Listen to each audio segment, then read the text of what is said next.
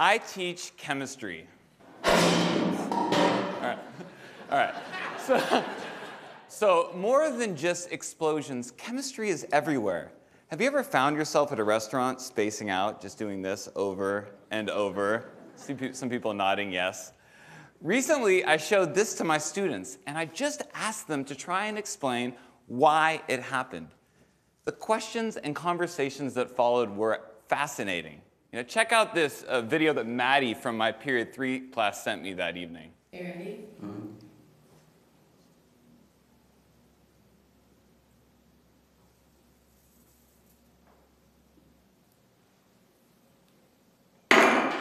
Yeah. now, obviously, as Maddie's chemistry teacher, I loved that she went home and continued to geek out about this kind of ridiculous demonstration that we did in class. But what fascinated me more is that Maddie's curiosity took her to a new level. If you look inside that beaker, you might see a candle. Maddie's using temperature to extend this phenomena to a new scenario. You know, questions and curiosity like Maddie's are magnets that draw us towards our teachers, and they transcend all technology or buzzwords in education. But if we place these technologies before student inquiry, we can be robbing ourselves of our greatest tool as teachers, our students' questions. For example, flipping a boring lecture from the classroom to the screen of a mobile device might save instructional time, but if it is the focus of our students' experience, it's the same dehumanizing chatter just wrapped up in fancy clothing. But if instead we have the guts to confuse our students, perplex them, and evoke real questions, through those questions, we as teachers have information that we can use to tailor robust and informed methods of blended instruction. So 21st century lingo, jargon, mumbo jumbo aside. The truth is, I've been teaching for 13 years now, and it took a life threatening situation to snap me out of 10 years of pseudo teaching and help me realize that student questions are the seeds of real learning, not some scripted curriculum that gave them tidbits of random information.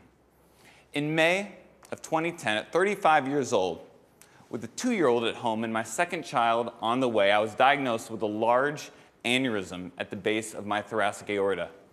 This led to open heart surgery. This is the actual real email from my doctor right there. Now, when I got this, I was, press caps lock, absolutely freaked out, okay? But I found surprising moments of comfort in the confidence that my surgeon embodied. Where did this guy get this confidence, the audacity of it? Right? So when I asked him, he told me three things. He said, first, his curiosity drove him to ask hard questions about the procedure, about what worked and what didn't work. Second, he embraced and didn't fear the messy process of trial and error, the inevitable process of trial and error. And third, through intense reflection, he gathered the information that he needed to design and revise the procedure, and then with a steady hand, he saved my life.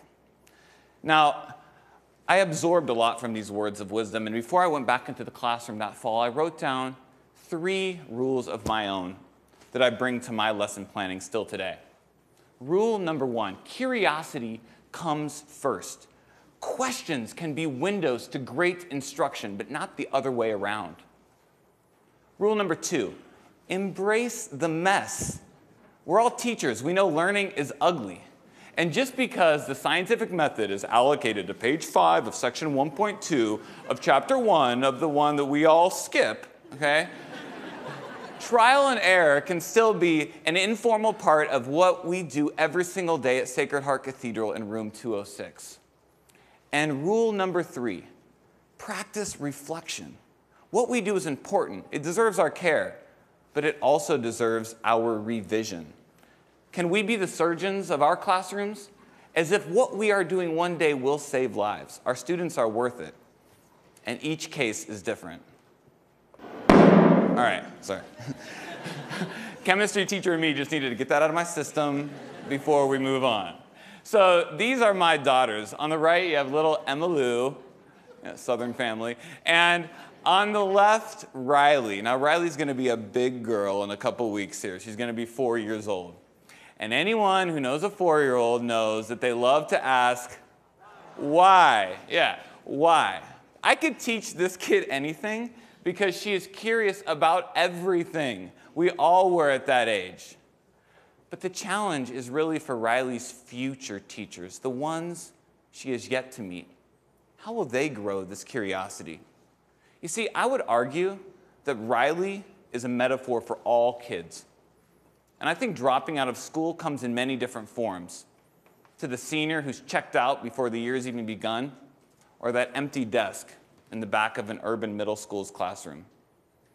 But if we as educators leave behind this simple role as disseminators of content and embrace a new paradigm as cultivators of curiosity and inquiry, we just might bring a little bit more meaning to their school day and spark their imagination.